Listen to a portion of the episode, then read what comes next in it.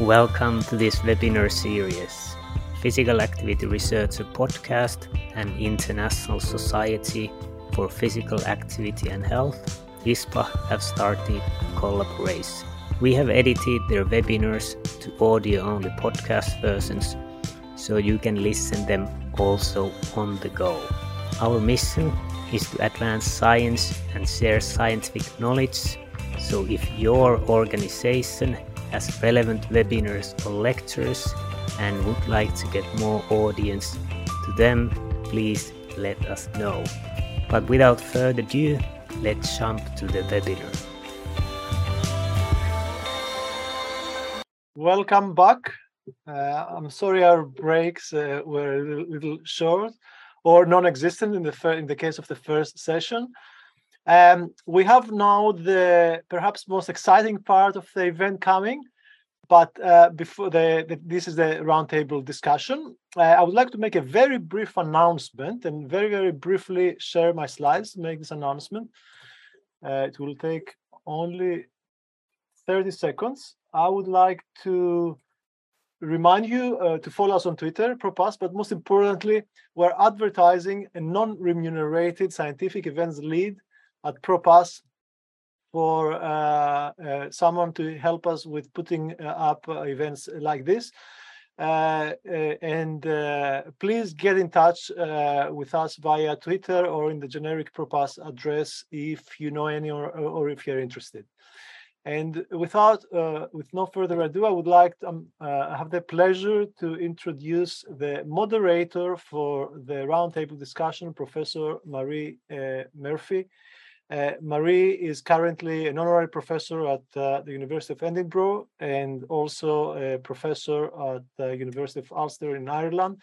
And uh, Marie had a major role in the development of the UK uh, physical activity recommendations. She led the adults physical activity.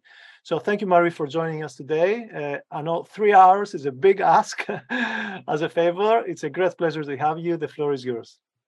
Brilliant. Thank you very much, Manos, for the introduction. And it is really lovely to be here. I was delighted to be asked to chair this panel discussion. Um, as a physical activity researcher who started my career as an exercise physiologist, I've always been a little bit frustrated that both intermittent and short bouts of physical activity, and to a lesser extent, the intensity of that activity, which we know are the stimulus for so many of the health benefits that we derive from activity, are either ignored or not adequately captured by questionnaire methods. Um, and that this data derived um, from questionnaires then has such a, a, big influence on our approach to guidelines um, and therefore the messages we give to the public. So I've been fascinated by the talks and I'm delighted that we now have an opportunity to pose questions to the speakers. Um, so thank you to all of the speakers, first of all, on behalf of the people who were listening in, uh, I, I, thank you. They were fascinating insights um, and they really raised questions about the potential um, and the pros and cons cons, I suppose, of device based physical activity, uh, how that should influence our future um, guidelines. Uh, and I, I, think it has the potential to radically change the evidence base, but we've heard reasons why that might be slow to come. And, and also from Karen, the challenges in that in terms of, of, of measuring not, um, not just physical activity, but also domains and other, other parameters. So we have Fiona, Jacob, Matthew, Joe, Peter, Anne Marie, Manos, and Karen back with us. And um, we're going to ask you to use the question and answer function um, or the panel to ask your questions. Um, and I really, what we're trying to think about is this a good time to move from questionnaire based physical activity and sedentary behavior guidelines to accelerometry ones? Or is there scope for both, as I think we've heard? And if we are going to make the move, what's the best way to ensure a smooth transition? So I'm kicking off there and, and um, I suppose asking anyone to type questions and maybe tell me who you are and who your question is addressed at. And then I'll allow any other panel members who want to come in to join into the debate. Okay, maybe we'll start with the first one that is sitting here from Kasia. Um, a, que a, question to uh, Jasper, you're already announced, um, answering it, but perhaps we'll give you the mic to answer it.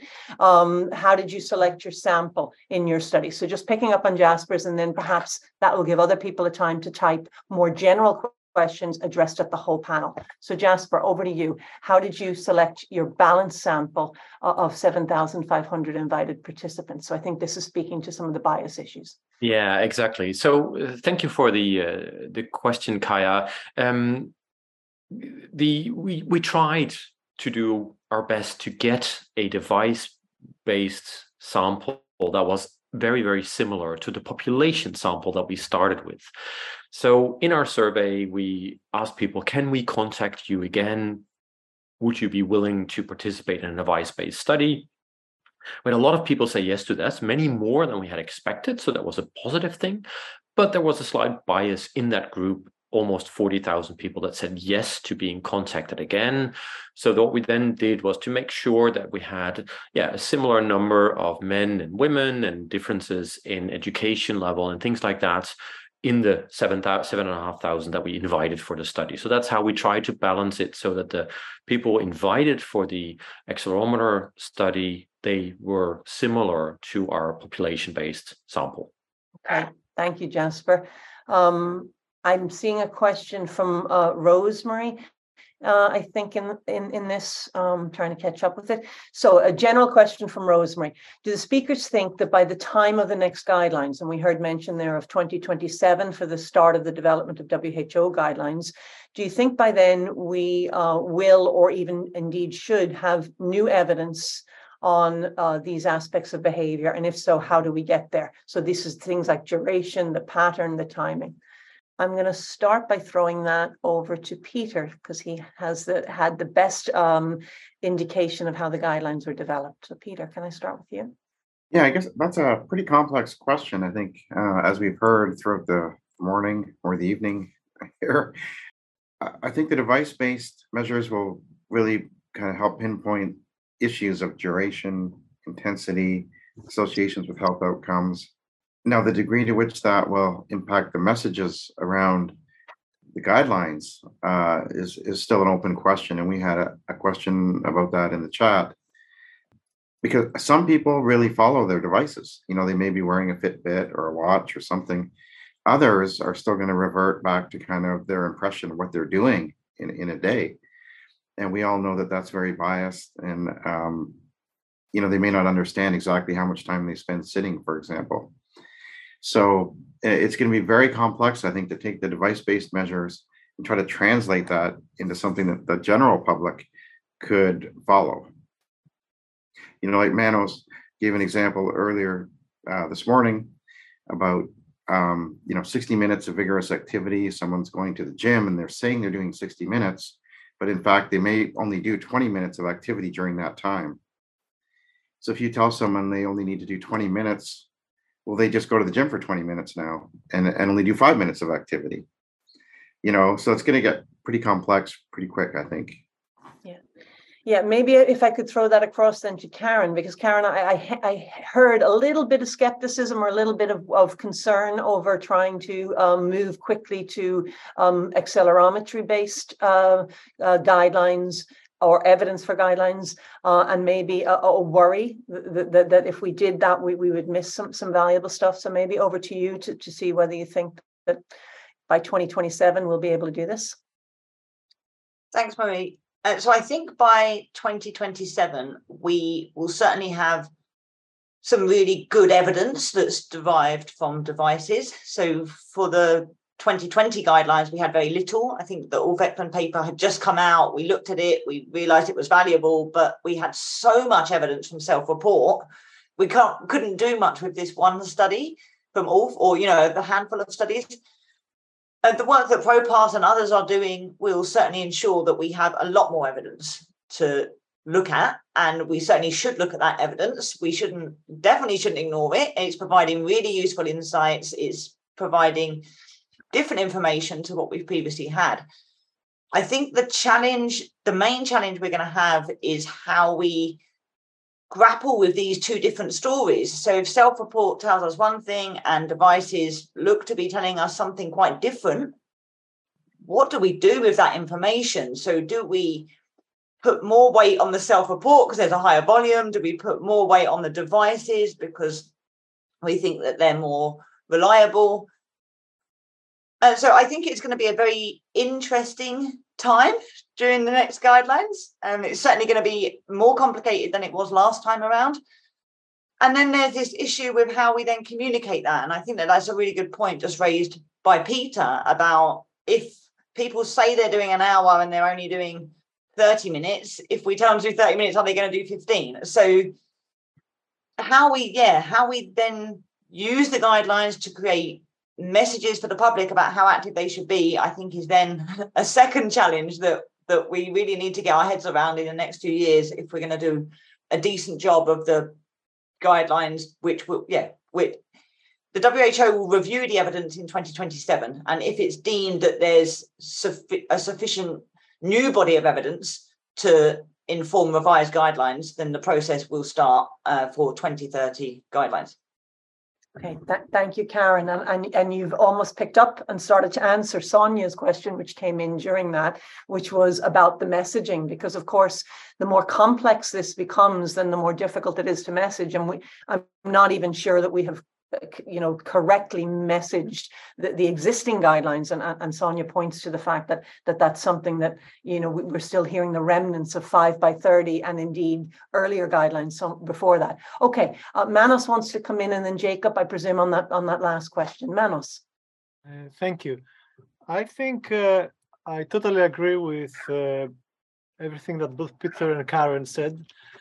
I, I will be very surprised if uh, we move to device-based guidelines only. I think the transition will be smooth, slow, and uh, will perhaps take two or three cycles of the guidelines, if ever, for the guidelines to be purely device-based. So I think, in my opinion, the, the first candidate of what co- component of the guidelines to uh, be based on uh, accelerometry data is stepping guidelines. Uh, we, we already have seen a lot of activity on that front, particularly with the UK Biobank. PROPASS uh, stepping is, uh, of course, uh, the thigh accelerometers can uh, measure uh, stepping uh, very well. So I think it's going to be modular in a way. So we will see recommendations and sub-recommendations perhaps based on device-based evidence, perhaps the headline guidelines. I'll be very surprised it will be very hard and very challenging to to simply scrap them and come up with uh, different amounts all of a sudden. Uh, so I think uh, it will be a gradual process. Overall, it will be a gradual process, and we will see components of the guidelines uh, based on accelerometry data rather than the whole guideline kind of dismissing questionnaire evidence and saying that from this point on, we only consider uh, device-based evidence. And this cannot happen because some of the most uh, of the longest term cohorts will still be questionnaire-based cohorts. We cannot dismiss one type of evidence in favor of the other. Thank you. Thanks, Manos. It reminds me for anyone who has lived through a currency change in your country where you moved from, say, sterling to euro or one currency to another, having a, a, a cliff edge cutoff point causes lots of confusion because people suddenly have to redo things in terms of currency. So it suddenly reminded me of that. Okay, Jacob, and then on to Peter. Yes, uh, thank you. I, I, I really echo uh, Manos' uh, comments here that, that, that there will be a gradual process, but I, process. But I think we will never go away from having to use self-reported information because it captures uh, things like context. So so resistance uh, training, we we are quite a long way from catch, capturing that with uh, devices. And and I I also think it's important to consider that. Um, so there's a there's a lack of global representation in the guidelines right now but if we move to devices we will really be focusing in on a very specific uh, section of, of, of the world and i think we should be careful in going in that direction. Yeah thank you. Okay thank you. Yeah we, we're going to miss domains and context quite quite quite a lot um, unless we can find a way of capturing them. Peter? Yeah this is just in response to the comment by manos. Um, and, you know, he, mentioned uh, an evidence base perhaps that comes from accelerometry uh, and even thigh, thigh worn accelerometry for stepping and um, how that would inform an evidence base. which is actually very, very good. But then when you try to translate that to the public who are using a, a watch or on their cell phone, you know, it can also step count steps and all this, or a pedometer, which is also very different. All of these types of devices give you different answers in terms of the number of steps per day. And how well does that compare to the very well described thigh worn accelerometry? You know, uh, Catrine Tudor Locke has done a lot of work in this area and has shown, you know, that the sensitivity to steps in a pedometer is very different than an accelerometer. And uh, well, depending on the device itself. So if we go out and we say you need to do 8,500 steps per day based on the data, but then that doesn't even, you know, doesn't correlate with any of the devices out there. Um, you know, how, how are we going to overcome that? Um, I guess we're going to need a crosswalk among the devices, but it's just changing every day, right? We have new devices on the market every day. How do we keep ahead of that curve? I think that's going to be an issue. Yeah, thank you, Peter. Um, Anne Marie. Thank you. I wanted to just give a brief comment on the, the, the, going back to the pattern of activity. I think this is typically one of the things we can study really well with using accelerometry data. Um, very difficult with questionnaire data. So I actually hope that we can at least say something if there, uh, if we need to spread our activity over over the week or not, or if it all in one day is also okay. Um, I think the challenge there is to keep it a bit simple because I also uh, experience working with data scientists. Of course, they can come up with these very um, difficult ways in looking at patterns, and it's it's great to to relate it to health outcomes, but it's impossible to translate it into something uh, useful. But I think the simple way of just looking at how we spread activity over the week um, could be very useful. Thank you. Yeah, I, I, that resonates with me because in terms of my own background, it, it, was the fractionalization of exercises where I first became interested in this, and I think we, we it, it is often lost um, in in the kind of questionnaires that we've used to date. Okay, um, Jasper, and then Karen. Thank you. It's it's a great debate to see, and I see there are more and more questions coming in on the Q and A as well. So that's really good to uh, to see. Um, and uh, what I wanted to pick up on is is sort of turning it upside down and saying, okay, well, we know there are a lot of issues with measurements, with devices, all those things. I'm also quite confident in that a lot of that will get solved along the way. Um, total harmonization probably never going to happen, but we'll, we'll learn a lot along the way. We'll get better and better at it but that still to me does not answer or solve the issue of okay but what is it that we're actually going to communicate? First of all to our health professionals in terms of guidelines and potentially to the public in terms of guidelines. And if we as measurement people find it difficult to figure out what to do with measurements perhaps the way forward is flipping it upside down and say okay if we involve communication specialists and say, okay, well, what type of messaging would be useful for health professionals? That might help us direct our research in terms of, well, what is then the type of device based evidence or measures that are useful because they can be used in messaging? So, yeah, different perspective perhaps to help us narrow down and focus where to to uh, use our attention the next couple of years. Yeah, so, so some information may be more useful for the messaging than other information. And That might be where we want to focus. Okay. Um, I, am keen to move on. Karen, something very brief, and then I'm going to move on to one of the, the more recent questions that have come in. Uh, it's fine, Marie. Move on. Okay. Okay. Um, I, I'm, I'm going to jump on one here that I, I see in from Dale, and again, it, it kind of resonates with me. Should we be thinking about other um, other device-based tools, not just accelerometers? Should we be consider other sensors for heart rate or other vital signals? Any panel member want to jump in on that one? Manos. Yeah, thank you. Thank you, Dale. This is a great question. What, what we have seen in the last happening in the last 10, 15 years is so accelerometers have been used in research for some 30 years in physical activity research, 25 years perhaps in epidemiology. And uh, circa 2010, uh, 11, we saw uh, commercial uh, trackers, Fitbits, and uh, uh, consumer devices, let's say, with accelerometers being released.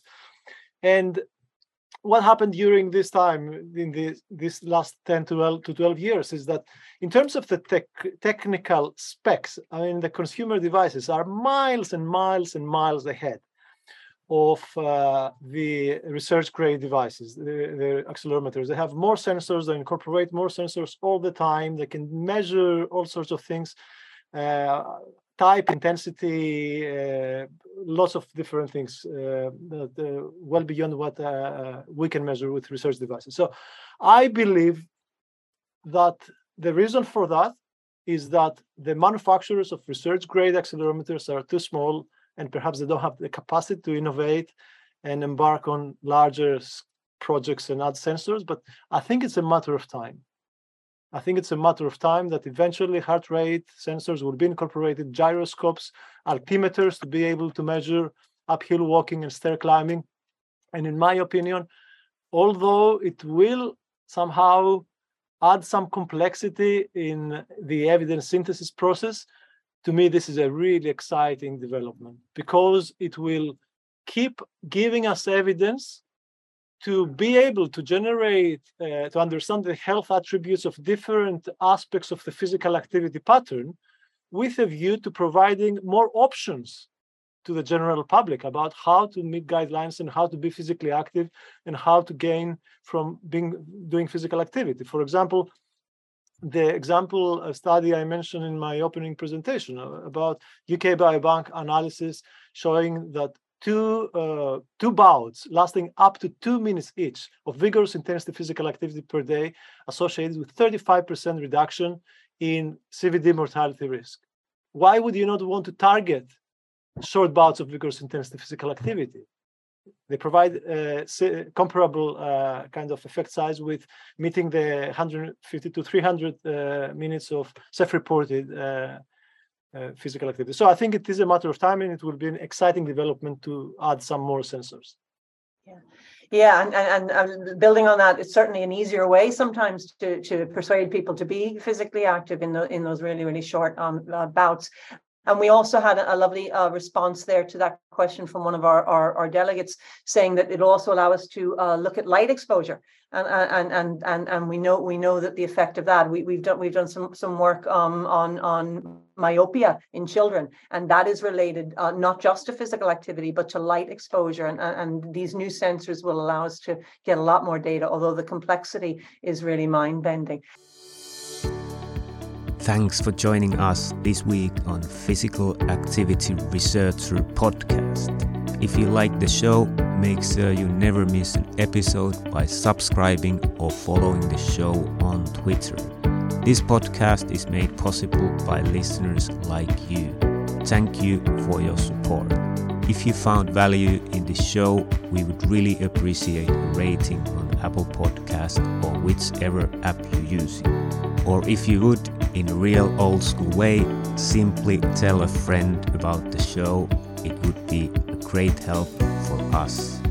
We have a fantastic lineup of guests for forthcoming episodes, so be sure to tune in. Thank you all for your support and have a great day.